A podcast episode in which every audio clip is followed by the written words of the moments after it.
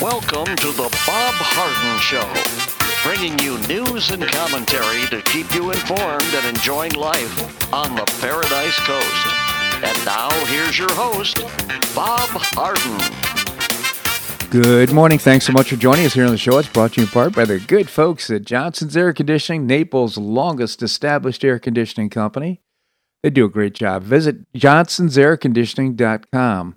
Also brought to you by Life in Naples magazine. Be in the know and stay up to date by reading Life in Naples. The website is lifeinnaples.net. We have terrific guests for today's show, including William Yeatman. He is a research fellow at the Cato Institute. We'll also visit with Keith Maples, the Chief Development Officer at the Neighborhood Health Clinic. Terrific organization, doing great work to support working people here in uh, Collier County. John Berlau is a uh, senior fellow at the Competitive Enterprise Institute. He's written a book about George Washington, George Washington entrepreneur. I thought it might be appropriate to get some words about George Washington right here just before President's Day. And Dave Bego, the author of The Devil at Our Doorstep, will be joining us as well. It is February the 12th, and on this day in 1912, San Tung, probably mispronouncing that, but I'm doing my best, last emperor of China was forced to abdicate following Sun Yat sen's Republican Revolution a provisional government was established in his place, ending 267 years of Manchu rule in China and 2,000 years of imperial rule. The former emperor, only six years old, was allowed to keep up his residence in Beijing's Forbidden City, and he took the name of Henry Puyi. Puyi was enthroned as emperor in 1908 after his uncle, uh, emperor, died. He reigned until uh, regency and underwent a training to prepare himself for his coming rule. However, in October of 1911, his dynasty fell to Sun Yat sen's revolution, and four months later he was abdicated. The new Chinese government granted him a large government pension and permitted him to live in the imperial palace until 1924, when he was forced to exile. After 1925, he lived in Japanese occupied Tianjin, and in 1932, Jap- Japan created the puppet state of Manchukuo in Manchuria under his rule. In 1934, Henry Puyi was enthroned as King Yi King Tai Ti, probably Emperor of Manchukuo. Despite any guerrilla resistance against his puppet regime, he held the emperor's title until 1945 when he was captured by Soviet troops.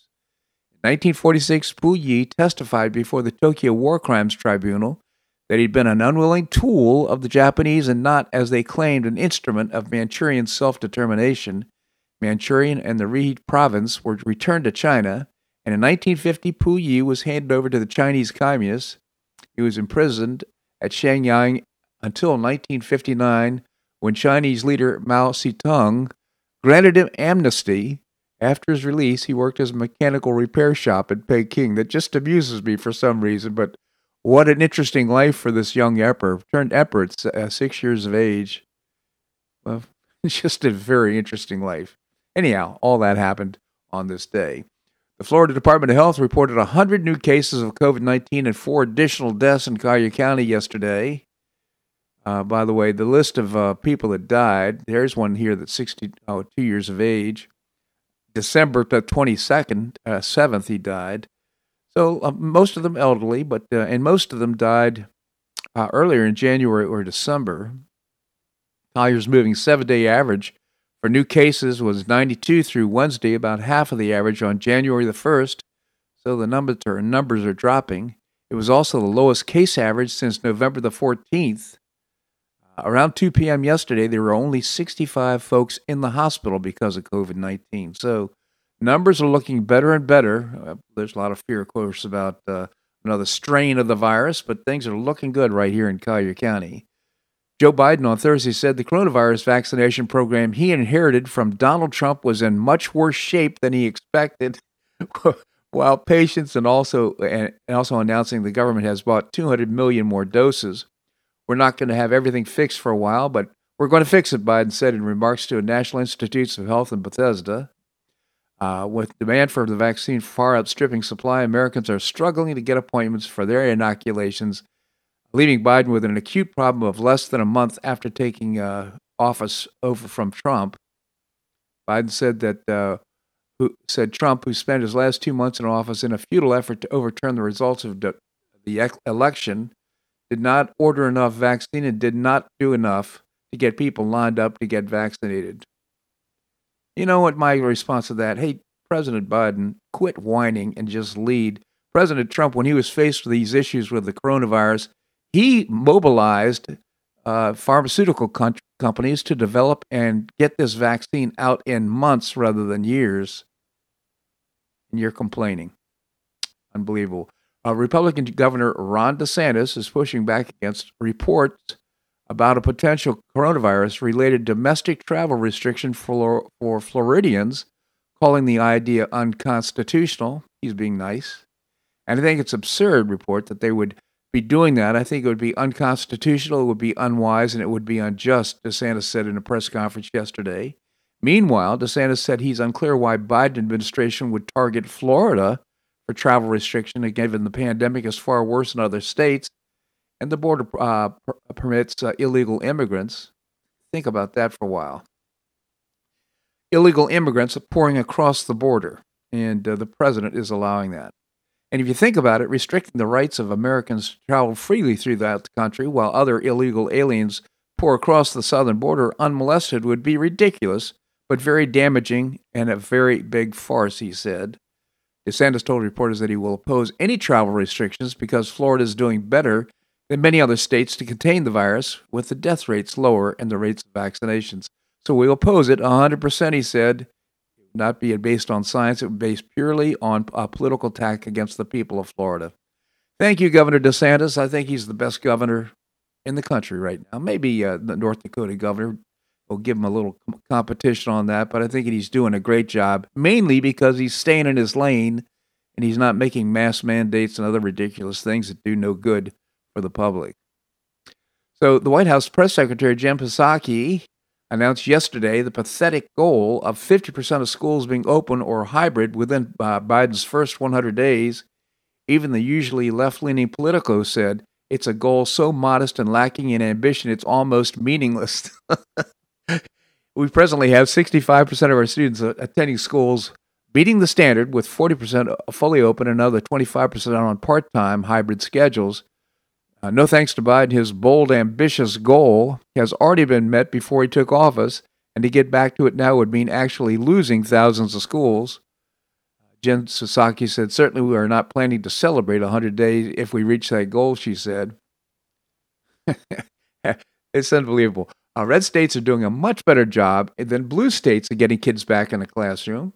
Yet another reason Americans are fleeing Democrat states in order to uh, come to places that are open. Blue states, uh, the five day uh, week per week in learning classes, 20, 21% of uh, blue states, uh, 61% of red states are open.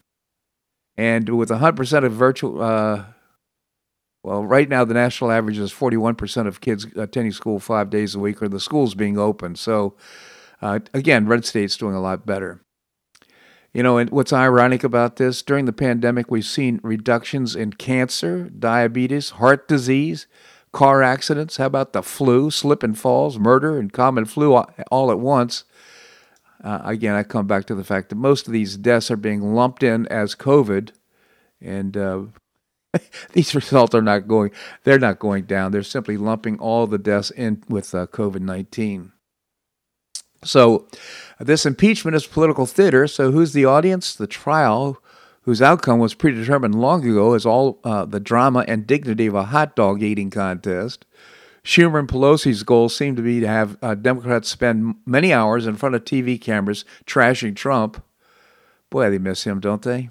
Last night, the Carjack, uh, Crackerjack House impeachment managers read from the Washington Post columns quoting unnamed White House sources about Trump's behavior. So now unnamed hearsay from a left wing propaganda factory is evidence in a court of law? I don't think so. Uh, what Americans are learning from this kangaroo court is that nearly every Democrat in Congress still suffers from Trump derangement syndrome. The Senate's gone, uh, had just about enough of the Democrats' grandstanding at the second Trump impeachment pile, trial, and 15 Republican senators showed the Democrats just how important they thought that their rambling, baseless tirades against Trump were. They didn't show up at all. 15. Joe Biden finally Joe Biden finally broke his silence on the tr- impeachment trial. He said boldly, "I think the Senate has a very important job to complete." He said, "My guess is some minds may be changed, but I don't know." Well, that's a bold statement there, Joe Biden. Even uh, some of the Democrats are falling asleep during this thing, so it's pretty pretty unbelievable. And you know they're calling for a more uh, Green New Deal, well, the U.S. leads the world in greenhouse gas reductions. The media and the greenhouse groups would never admit or report this, but no president in modern times did more to clean out clean the air and the water than Donald J. Trump. The latest analysis shows for emissions that the U.S. saw the largest drop in carbon emissions at 12%, followed by the European Union at 11%. Uh, the United States is doing that, and they are not even part of the uh, Paris Climate Accord, nor should they be. Of course, this president is planning on joining. As you can tell, I'm not much of a fan of old Joe. But why is he in a hurry to join the Paris Accord? It makes no sense. We're leading the world, the globe, in reduction in oxygen, in carbon dioxide, I should say. That's not good for us. Carbon dioxide is good. This segment of the show brought to you by the good folks at Johnson's Air Conditioning, Naples' longest established air conditioning company. Visit johnsonsairconditioning.com. Also by Life in Naples magazine. Be in the know and stay up to date by reading Life in Naples. The website is lifeinnaples.net. Coming up, we're going to be visiting with William Yeatman, Research Fellow at the Cato Institute. That and more right here in the Bob Harden Show on the Bob Harden Broadcasting Network.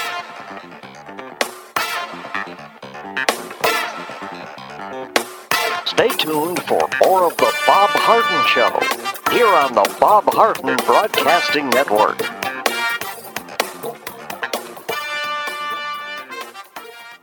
I'm Bob Harden, the host of the Bob Harden Show. One of my favorites for breakfast or lunch is Lulabee's Diner, providing great service, fabulous food, and a rockin' good time. Lulabee's Diner is a throwback to the 60s, complete with great music and a fabulous 60s decor. What I like best is a blend of great food, great value, and terrific service. Most of the friendly waitstaff has been part of Lulabee's for years. I enjoy the great choices for breakfast and lunch, and you'll find the menu has everything and anything to satisfy your taste. Lulabee's offers catering, party platters, lunch boxes, and more. Lulabee's Diner will quickly become one of your favorites for breakfast or lunch. No reservations are needed. Check out the website at lulabees.com and stop by Lulabee's Diner, open from 8 a.m. until 2 p.m. seven days a week. Lulabee's Diner in the Green Tree Shopping Center at the corner of Immokalee and Airport Pulling Roads. Stop by Lulabee's Diner for fabulous food and for a forever cool rockin' good time.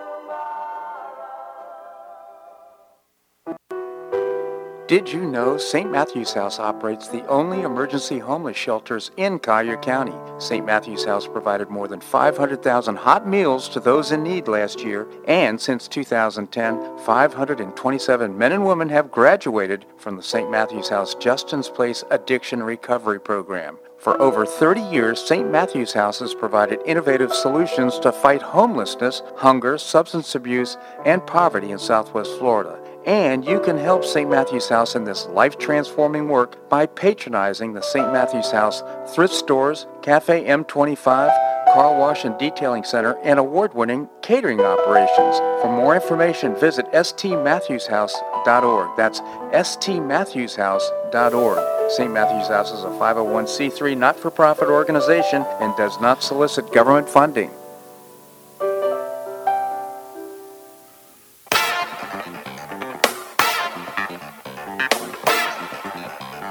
Welcome back to the Bob Harden Show. And now here's your host, Bob Harden. Thanks so much for joining us here on the show. It's brought to you in part by Gulf Shore Playhouse, bringing you professional New York style theater at its very best. You can find out more by visiting gulfshoreplayhouse.org. Coming up, we're going to visit with Keith Maples. He's the Chief Development Officer for the Neighborhood Health Clinic. Great organization. Right now, we have William Yeatman with us. He is a research fellow at the Cato Institute. William, thank you so much for joining us. Thank you so much for having me on, Bob. Always a pleasure, William. Let's uh, tell our listeners about the Cato Institute. You bet. We're a, we're a think tank here in Washington, D.C., and we're dedicated to advancing the ideals of a free society at every level of government. Cato.org is the website, C-A-T-O dot org. So, William, let's start off with impeachment. And uh, it's turning out to be kind of a uh, pillow fight up there in Washington D.C. What's what's going on? What are your thoughts? Well, from a bird's eye view, um, I'll note, and this is something I've articulated in our past conversations, that uh, I do believe the president's post-election um, behavior w- w- was shameful. I mean, I don't disagree with that. At the same time, I think this impeachment now um, isn't necessarily what's best in the best interest of the country. I mean, it's certainly not. Uh, it doesn't comport with Biden's call for unity. And I'd say that, that, that I would have been more comfortable with the proceedings had they occurred in the immediate wake of what uh, happened on January 6th. Um, so by waiting a month, waiting till after Trump left office, um, I just wonder, with all these other pressing issues facing our nation, if this is really uh, a wise decision by the Senate. But setting that uh, aside, mm-hmm. um, regarding this week's events, yeah, pillow fight. Um, I think is an apt description. It's, we've got a very rushed process going on here. They expect to wrap this up in five days, whereas the average for uh, presidential impeachments has been 21 days. I think Trump's prior impeachment took 37 days, I believe. Um, but uh, I do think that uh, Trump's legal team did not acquit themselves terribly well on day one, on Tuesday. Mm-hmm. Um, and I think that uh, uh, Representative Jamie Raskin has acquitted himself quite well um, uh, in, in making these emotional appeals that, again, these don't, uh, we're, they're peddling primarily in hearsay and in emotional heartstrings from things like a video. I mean, it, it's very I realize this is a political process, but even more so than normal, this doesn't in any way reflect what goes on inside a courtroom. Yeah. Um, but the, the, I guess the today is when Trump's defense team will uh, offer their rebuttal. They're they're only expected to go on for three or four hours, um, and then uh, this weekend, I believe, a verdict is expected to be rendered. Yeah. Ask you a pointed question. Have you watched any of the proceedings? I on day one I watched, um, and again I thought I agreed with the general consensus, and, and even sort of the general consensus of GOP lawmakers that um, Raskin was a very effective presenter, a very effective counsel, and um, I, I do believe that Bruce Castor, in particular, and th- this is not a novel opinion. I mean, I think it's widely shared by Republicans and Democrats. Right. um, the lead statement on Tuesday did not benefit the president very much. So uh, you know, I just don't think. Uh, of course, the audience for this thing is uh, the Sen- the uh, United States senators. A hundred of them are going to be making a decision about this. Fifteen of the GOP guys just walked out and didn't even pay attention yesterday. Bernie Sanders was falling asleep. Uh, it, you know, I, I, just don't think there's a lot of uh, animation in this whole proceedings right now. I think that it's a foregone conclusion. President Trump was out playing golf yesterday.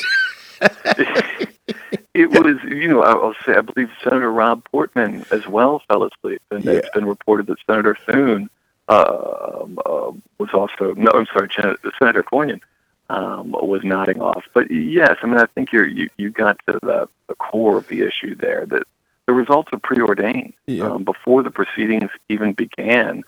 Um, uh, the 46 members of the Republican caucus um, uh, voted for uh, uh, voted the proceedings themselves were unconstitutional. That's so right. It's so, highly unlikely they're going to vote to convict. So it, it, the abbreviated proceedings, everything about it, the, the way that it occurred, sort of six weeks after the fact, the abbreviated proceedings, um, as you said, the pillow fight nature. Um, I, I I just wonder whether or not this is a useful uh, allocation of the Senate's scarce time. Well, I'll say this. I mean, it, it keeps them from doing other dangerous stuff. That's a very good point. uh, but but the, the the other side to it is, I think if, if their intent is to try and convince the American people that uh, Orange Man is bad, uh, anything but that the exact opposite is happening. I think it's just firming the resolve of people who supported Trump. And I, to me, I think that's they're a laughing stock for, for doing this, and it's it, kind of a joke. Well, indeed. I mean, I think that people already had set opinions on this. You know, not the, the American people writ large, but right. in particular the hundred senators. So, you know, I just wonder. Um, if I echo your statement. Yeah. Okay. Well, let's let's move on. I want to talk to you a little bit about this uh, COVID bill that's being proposed. One point nine trillion dollars. uh, unbelievable and so much junk in it. So much. Uh, it's it's just unbelievable. What are your thoughts? Well, we spoke about the operative principle last week, and that is uh, never let a crisis go to waste. Uh, the mm-hmm. famous utterance of Rahm Emanuel during mm-hmm. the 2009 financial crisis. And, and that's what we're seeing here. Um, again, I've, I've spoken, I believe, last Friday that, that where we are procedurally with this bill is that there's a lot of negotiations going on right now in the House and Senate as to what's to, to be in it. Um, and we're seeing from the Democrat controlled chambers of Congress a, a lot of junk, as you put it. I mean, yeah. just stuff that has nothing to do with the ongoing COVID pandemic. And, and a couple examples of things that are being pushed. Um, a $15 minimum wage. Mm. You know, what does that have to do with COVID? But we do know that according to the uh, CBO, the Congressional Budget Office, that that would kill 1.4 million jobs. I mean, that's exactly what economists have been saying forever um, when it comes to uh, uh, you know, artificially increasing uh, the, what employers must play there. Yeah, I mean, it, you, you just think about the fact that we have higher unemployment right now. People are seeking jobs. Money hasn't been coming out from the government, which probably is a good thing in my opinion. But uh, irrespective, we need to get people back to work. How does how does increasing the minimum wage help people do that? It's simply uh, uh, it will cut jobs because if you're a small business, you got to think twice about uh, paying six or seven dollars an hour more for a person who's coming on and, and perhaps having their first job. Uh, it makes no sense at all. You, exactly. It, it, it, it flouts common sense. And I'll note this: you hit the nail on the head. It's not just that it has nothing to do with COVID it's that it's actually antithetical to the purpose of the bill, which is to improve people's lives, you know, to, in the midst of this economic downturn, to, to increase employment. Um, so it just it violates common sense. But that's not the only junk that's being bandied about to be put in this must-pass bill to never let a crisis go to waste. Um, another very popular idea now is a hundred billion dollar green bank. Um, again, the, the, at face value, this has nothing to do with COVID, but um, through some sort of a rationalization, uh, I, I think it's that um, in an indirect manner, that this would increase employment. I mean, again, I don't even think that there's any proper connection between Green Bank um, and COVID. Nevertheless, this is something that progressives are pushing to put in the bill. Yeah. Um, on top of all sorts, you know, thirty billion dollars in mass transit bailouts. No one's using mass transit right now. Right. It, it's just um, across the board, we're just seeing them use this must-pass bill as an opportunity to stuff it full of uh, pet uh, things that have long been progressive pet projects. Yeah, bailing out blue states, and you can go on and on the the point is, though, you know, I firmly, I really believe the bills will not pass uh, in this fashion. That certainly they have to be negotiated down. I don't think, I don't think they'll muster the votes in order to pull this off. Quite frankly, uh, William Yeatman again. Uh, he is the research fellow at the Cato Institute. Terrific organization, great cause, libertarian think tank in Washington D.C. Visit cato.org. C A T O dot org. William, always appreciate your commentary. Thank you so much for joining us. Thank you so much for having me on, Bob. My pleasure indeed. Coming up, we're going to be visiting with Keith Maples, Chief Development Officer with a neighborhood health clinic. We're going to do that and more right here in the Bob Harden Show on the Bob Harden Broadcasting Network.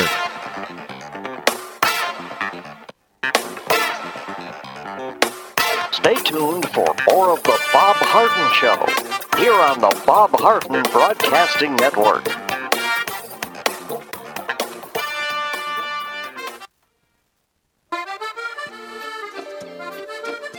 Blue Provence restaurant is a favorite dining destination for many Neapolitans, including Linda and myself. Blue Provence, located in a historic building in the heart of Old Naples at Crayton Cove, offers a mix of French bistro cooking with bold, fresh Floridian flavors. Experience award-winning cuisine at Blue Provence and enjoy one of Florida's most extensive, eclectic, and fun wine cellars. Dining your choice of the popular Eden Bar, the intimate courtyard garden, or the beautiful Provencal Caribbean dining room. Enjoy a wonderful and memorable evening in a casual and relaxed atmosphere that includes a taste of Provencal hospitality. Blue Provence is open seven days a week all year round. Visit blueprovencenaples.com for reservations, everyday specials, and coming events. That's blueprovencenaples.com or call 261 8239. That's 261 8239. Blue Provence French Restaurant in the heart of Old Naples.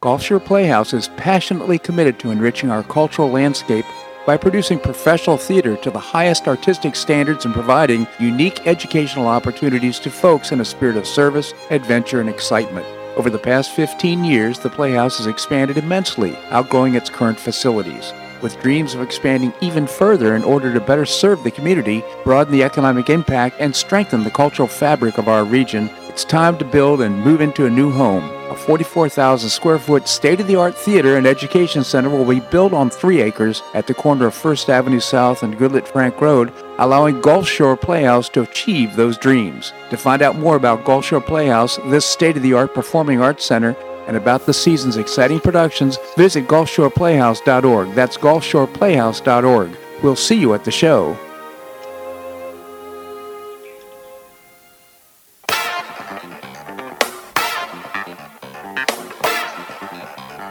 Welcome back to the Bob Harden Show. And now here's your host, Bob Harden. Thanks so much for joining us here on the show. We provide you news and commentary rooted in a commitment to individual liberty, personal responsibility, limited government, and the rule of law. Coming up, we're going to visit with John Berlau of the Competitive Enterprise Institute. Right now, we have with us Keith Maples. He is the Chief Development Officer of the Neighborhood Health Clinic. Thanks so much for joining us. Thanks, Bob. I appreciate this. Absolutely, Keith. So uh, tell us about the Neighborhood Health Clinic. So the Neighborhood Health Clinic, what's unique about it is, uh, of course, we take care of uninsured working adults that are 200% poverty. So we're looking at people that, uh, if they're single, are generally about $25,000 a year. Mm-hmm. And uh, w- the way you do that, uh, that's such a remarkable organization because you have mostly volunteers uh, no government funding, as I understand it, and uh, you've got uh, doctors volunteering their time, nurses volunteering their time, all for the purpose of helping these people get uh, medical coverage or medical uh, uh, care that they wouldn't ordinarily be able to afford.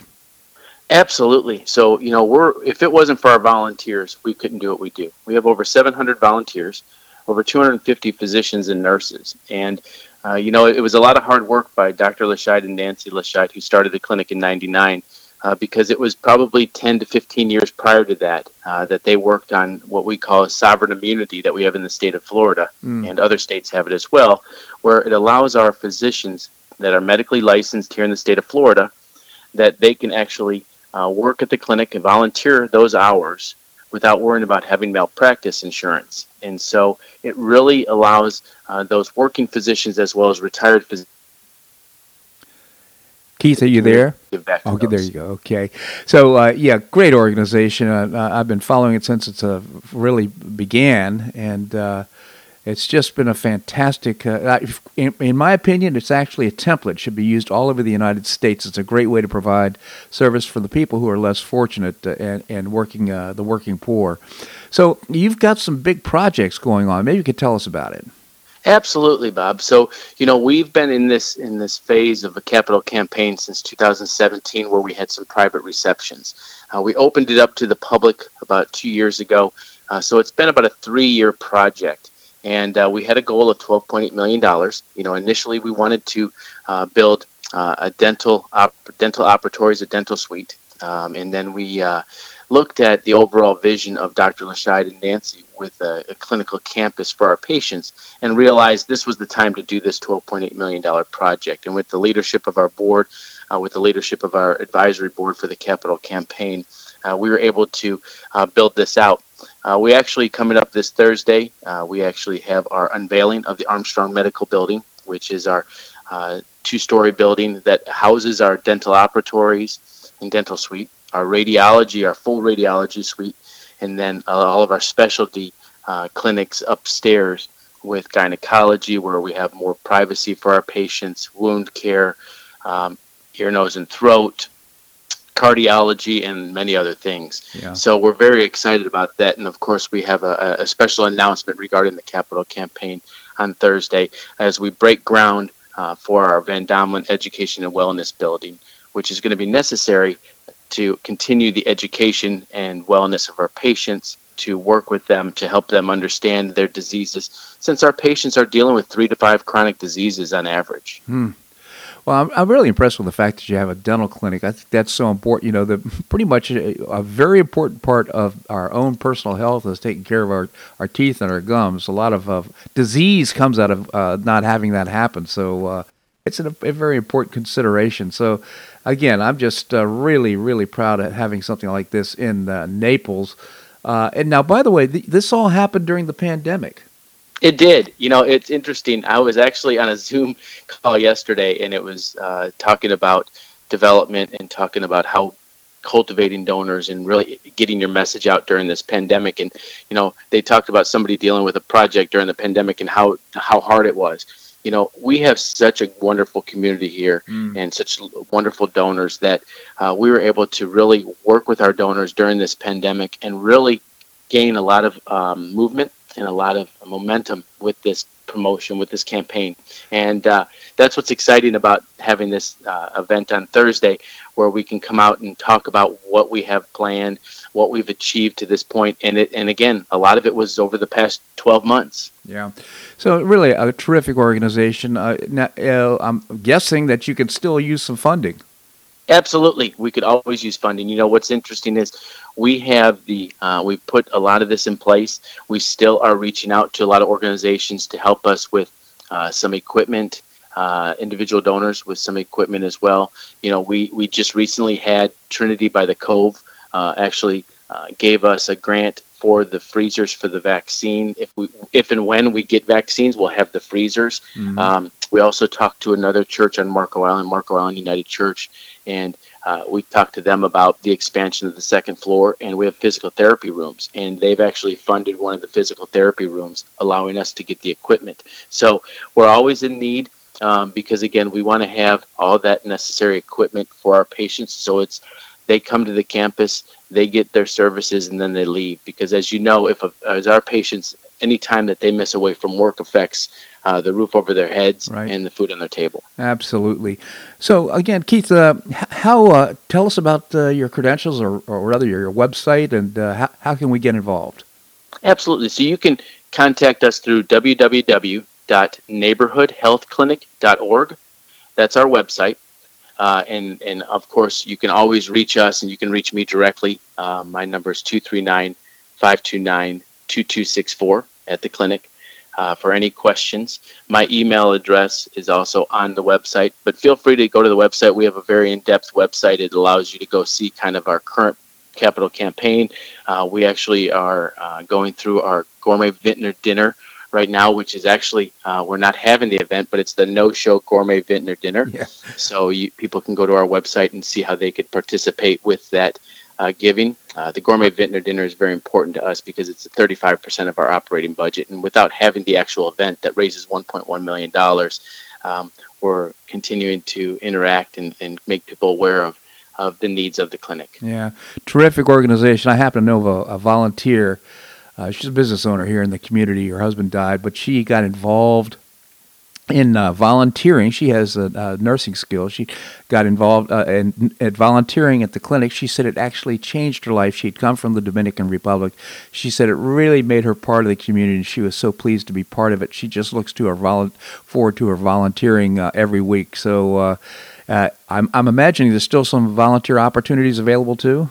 There is, yes, and you can go to our website as well to do that. We have, uh, again, we we survive on volunteers. We have 20, 20 total staff, uh, 13 full time and seven part time staff. So our 700 volunteers are uh, our glue uh, for our patients and for the clinic. And so if anybody's interested in volunteering, we have not only medical volunteers but also administrative volunteers. Uh, we also have some in the development area that could help volunteer as well. So you can reach out to me. You can reach out uh, through the website, and uh, definitely. Uh, if that's of interest to you, please let us know. All right. Again, uh, neighborhoodhealthclinic.org is the website, neighborhoodhealthclinic.org. Keith, I genuinely appreciate you coming on the show. Thank you so much for joining us. Thank you so much, Bob. Take care. My pleasure indeed. Coming up, we're going to visit with John Berlau. John is a senior fellow at the uh, Competitive Enterprise Institute. It's a great organization. He also has written a book. It's called George Washington Entrepreneur. I've read the book. It's just terrific. We're going to do that and more right here on The Bob Harden Show on the Bob Harden Broadcasting Network.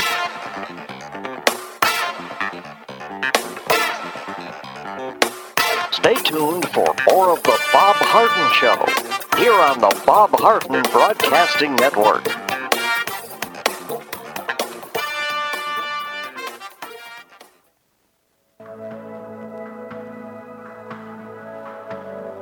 You suffer from joint pain in your shoulders, hips, or knees?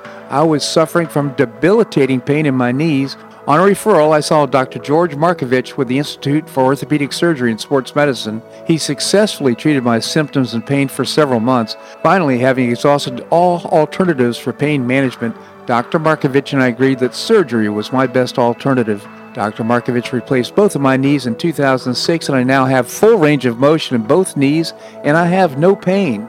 I now play golf and exercise free of debilitating pain in my knees. Don't suffer needlessly with joint pain. Call orthopedic surgeon Dr. George Markovich with the Institute for Orthopedic Surgery and Sports Medicine at 482 5399. That's 482 5399. He did a great job for me and he'll help you too.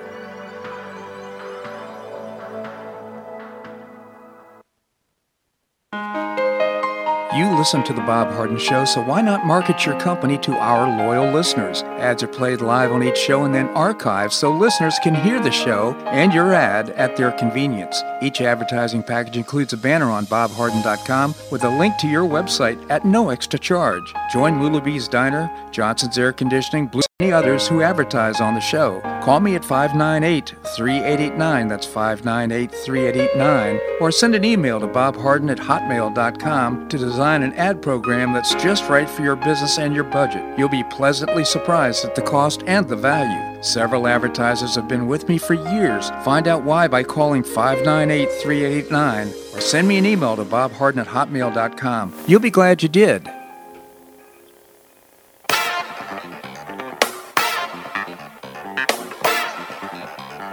Welcome back to the Bob Harden Show. And now here's your host, Bob Harden. Thanks so much for joining us here on the show. Well, you're aware that they closed down Parler, and there's a lot of uh, there's monitoring free speech here. I found a website, Choice Social. It's really terrific. It's a new, refreshing social networking platform. I I uh, put my show up there every day, so you can download it on choicesocial.us. Check it out, choicesocial.us. Coming up, we're going to be visiting with uh, Dave Bego, the author of The Devil at Our Doorstep. Right now, we have with us John Berlau. He is a senior fellow at a terrific organization. It's the Competitive Enterprise Institute. He's the author of a great read. Here we have coming up on President's Day. Well, that would be George Washington's birthday, and his name of his book is George Washington Entrepreneur. John Berlau, thank you so much for joining us. Bob, it's always a pleasure. Thanks so much for having me. My pleasure, John. And uh, before we talk about the book, tell us about the Competitive Enterprise Institute.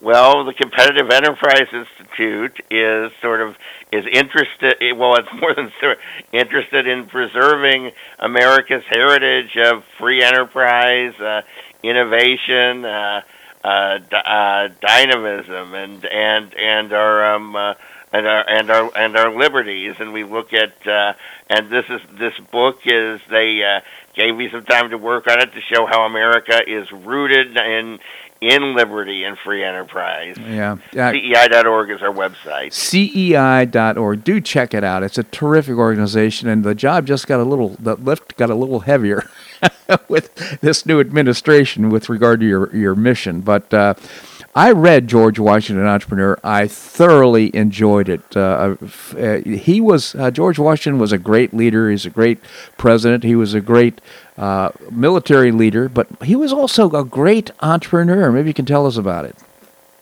Well, yes, yes. In fact, one, you know, it was it was his skills there that sort of translated into how to to govern and make and uh, uh, make the U.S. make the U.S. such a great a great country. But he he was able to uh, he didn't he didn't start out with as much as the other founding fathers. You know, he was a middle uh, middle child, didn't inherit much, so he started when he was, you know, he couldn't go to uh, his family couldn't afford to send him to college. When he was 16, he became a surveyor, and he started acquiring real estate. When he was a surveyor from the land he he surveyed. Sometimes he would get paid in it.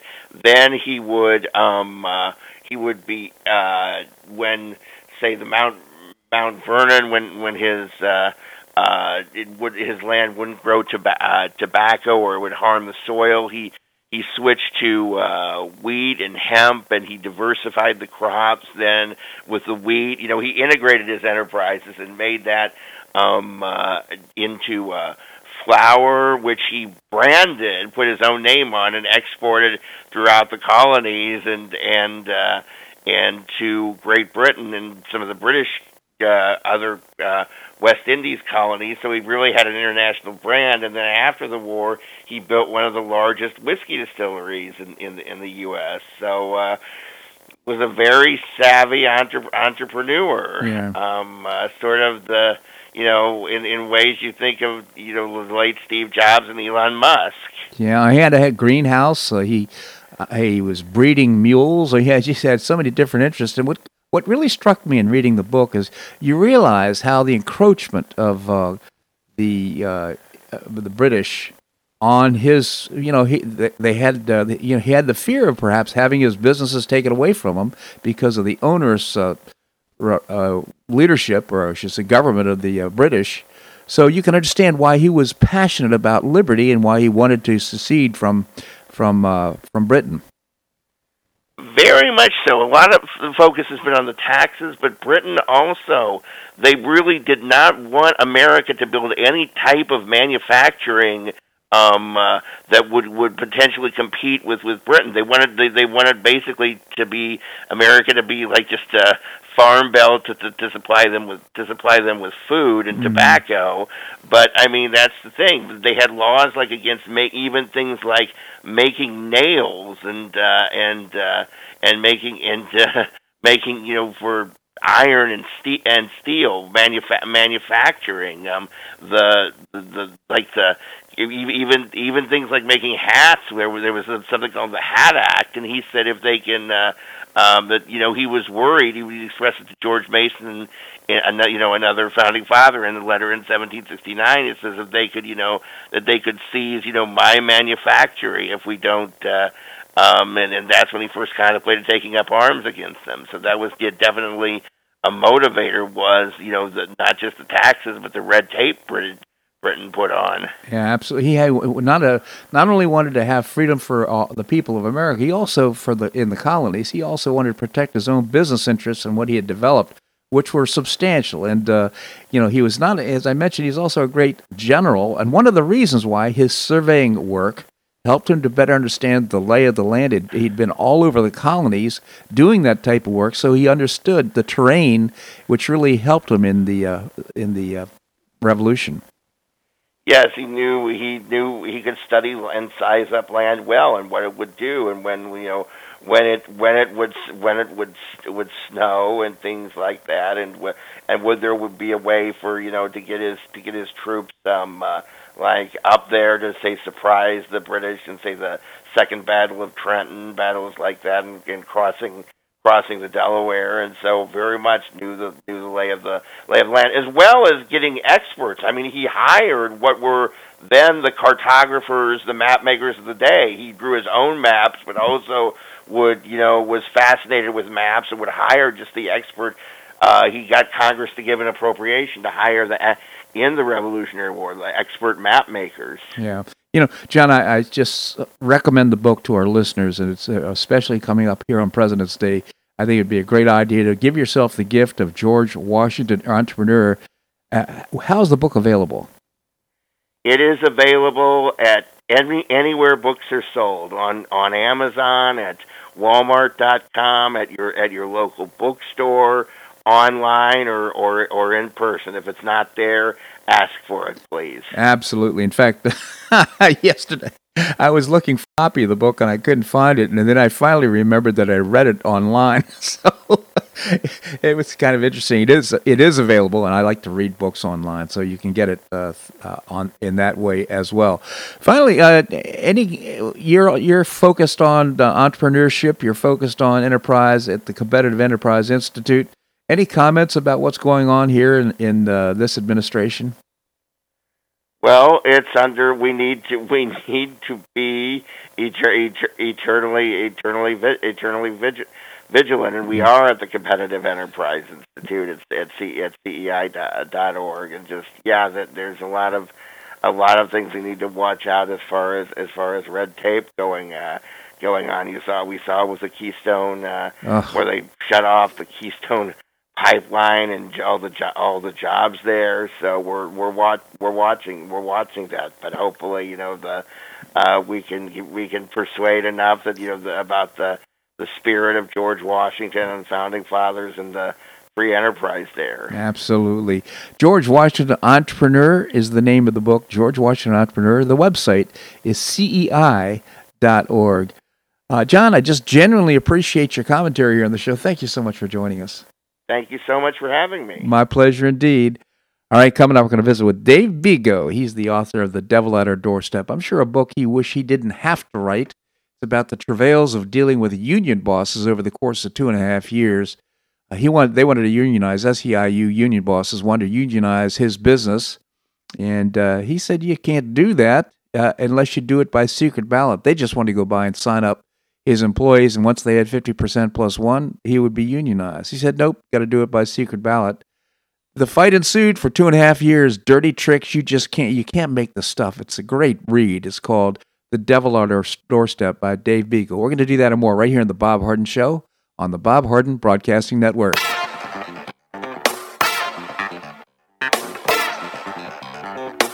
Stay tuned for more of the Bob Harden Show here on the Bob Harden Broadcasting Network.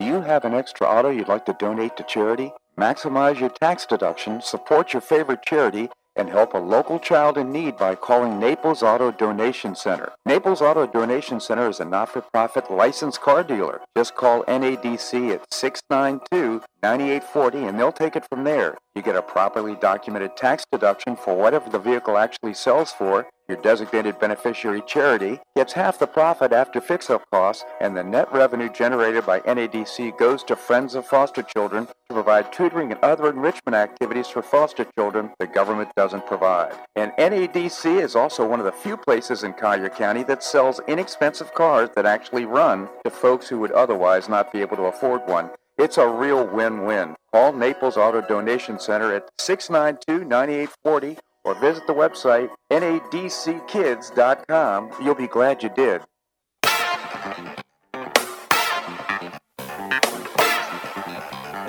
Welcome back to the Bob Harden Show.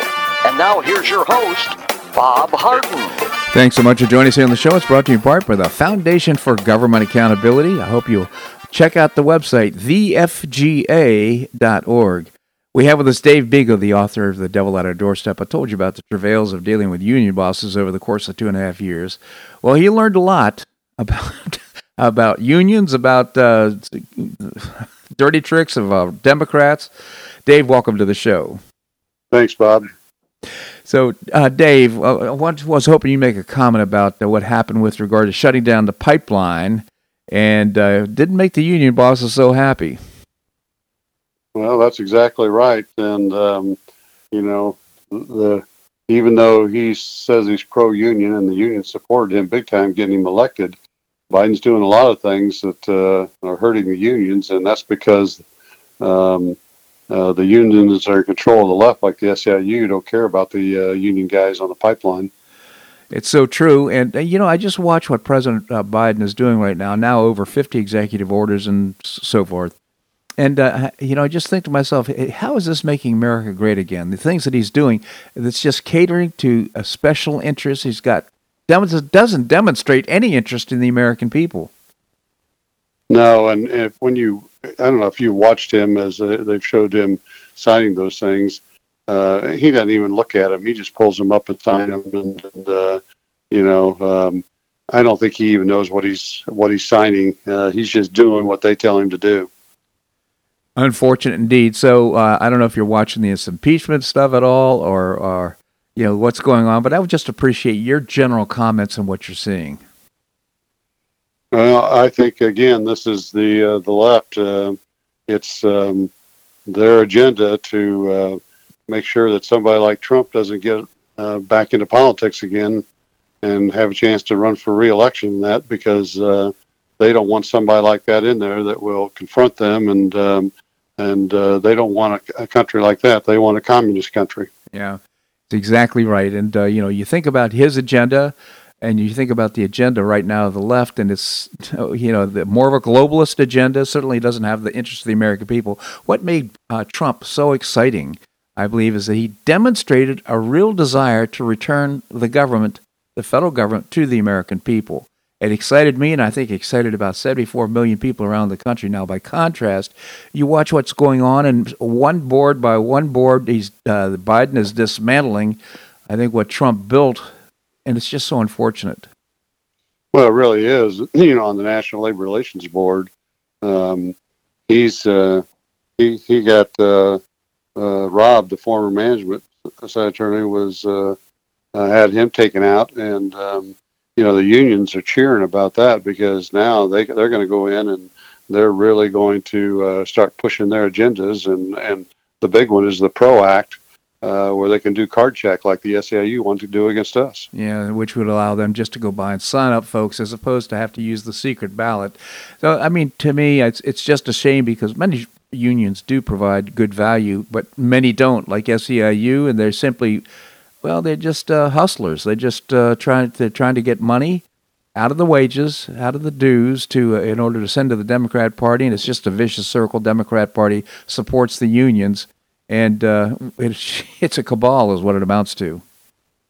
Well, it is, and um, you know, uh, I really don't think Biden will be president very long. I think he'll just get succeeded by Kamala Harris, and uh, oh God help she us. is a far left radical. Oh. and um, I, have seen a lot of articles on her lately that um, she wants to uh, bring down this country too and totally change the country, and that she's um, she she is part of the um, uh, the communist socialist left. Right. Well, you know, we, we talk about conflicting uh, vectors here within the nation, and of course, the, Biden wants the support of the union. But this Green New Deal thing, I think, is kind of in conflict in some in some ways with what the unions want. Oh yeah, I, I agree with you because what it does is what they want to do is eliminates jobs in a lot of different areas, and um, you know, I, I feel sorry for these people out there that uh, are being pushed by this stuff, and um, you know, it's uh, it's it's like gun control and everything else. It's yeah. all their way of controlling the American people. It isn't doing the right things for the American people. Absolutely. Well, right now the fifteen dollars an hour wage that they're promoting right now that's going to kill jobs. Uh, it, it, I don't think these people really understand economics. I don't. You know, I don't think they've ever owned a business. Well, you're exactly right. Um, and they don't care to. They don't want to. They don't want to go out and compete in the free market. Uh, they want to be in a position of control, uh, like the Communist Party in Venezuela and you know Cuba and places like that. And again, and I've said this on your show before, people need to step back and look at what's happened to these countries when the communist socialists have taken over. Venezuela was a very prosperous, prosperous country, yeah. uh, the most prosperous country in South America until the communists took over. Now it's one of the poorest countries in South America.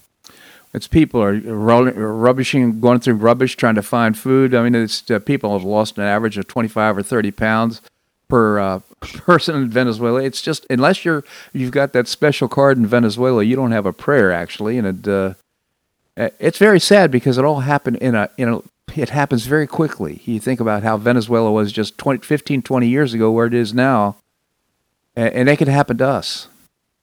Yeah, and uh, you know, of course, they were part of the their the big part of their economy was uh, the oil industry and that, and uh, you know, and and that's why the communists to bring them down because you know they take that stuff out, then they control them. Yeah, just and it makes no sense. I mean, this whole notion about alternative energy, uh, you know, according to uh, latest statistics, oh, in terms of climate change, we've reduced emissions, carbon emissions, more than any other country in the world, and we're not even part of this Paris Accord thing. In spite of that, uh, what what he's what the government president is doing right now is dismantling the oil business. We have been totally independent We've never, we didn't last year. I don't think we ordered a barrel of oil from Saudi Arabia. Now that's all being reversed. We're going to have to get oil from uh, abroad because alternative energies can't provide, can't meet the needs of uh, this economy. Well, that's right, and they and they uh, uh or or or our uh, workers and uh, and the companies in that, and that's that's the sad thing about all this. And I, I, you know, Bob, I think I've told you I got right to work pass in Indiana and right to work pass in uh, Michigan, and I helped other states. And uh, you know, when I talk to these uh, union workers at uh, you know that were UAW workers for Ford and, and other companies and, and other workers, um, they just hated what uh, the uh, union bosses were doing and their their allies, and and they're going to be even in worse shape now. Yeah, well, you know, I think that's actually true for the school unions. Teachers' unions are just saying, well, we don't want to go back to school. We got to get our vaccinations first and all that type of thing. And quite, and of course, the CDC says, you don't need vaccinations. You can go back and start teaching now. Uh, and uh, the teachers' unions are such a powerful force in this country. This, the uh, public school system is a public is a monopoly, unfortunately. And in this state, we're trying to get uh, alternative education like charter schools and uh, school choice uh, for parents, which is a great thing. But uh, under this administration, I think it's going to dampen the opportunity to do that. Oh, it, it definitely is. And uh, you you look at the um, the uh, schools across the country doing the best. It's charter schools and Catholic schools are doing great. And you know, this is what we need to get back to. And, and I even wrote this in my blogs years ago that uh, we, you know, we need to get uh, uh, the unions out of the federal and state governments and, uh, and the school systems and that, so we get people out doing the right things for themselves and the people that they uh, work for. I couldn't agree more. Again, Dave Bego, the author of The Devil at Our Doorstep. I encourage you to visit the website, thedevilatourdoorstep.com.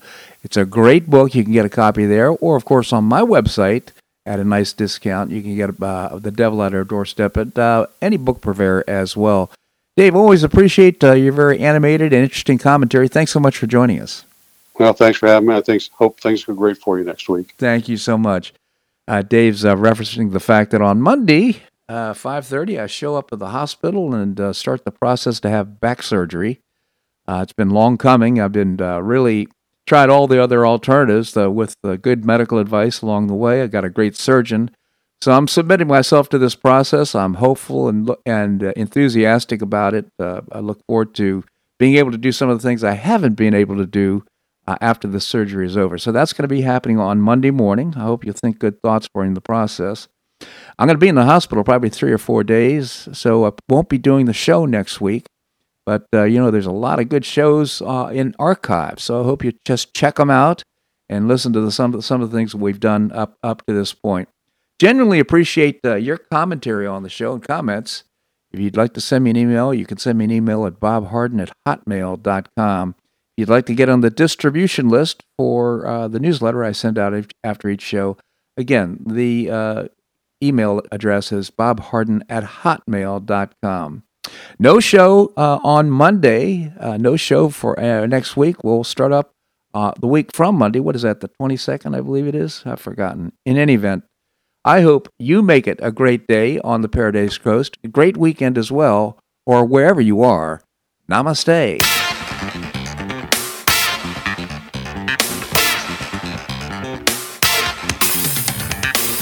So much for listening to The Bob Harden Show on the Bob Harden Broadcasting Network.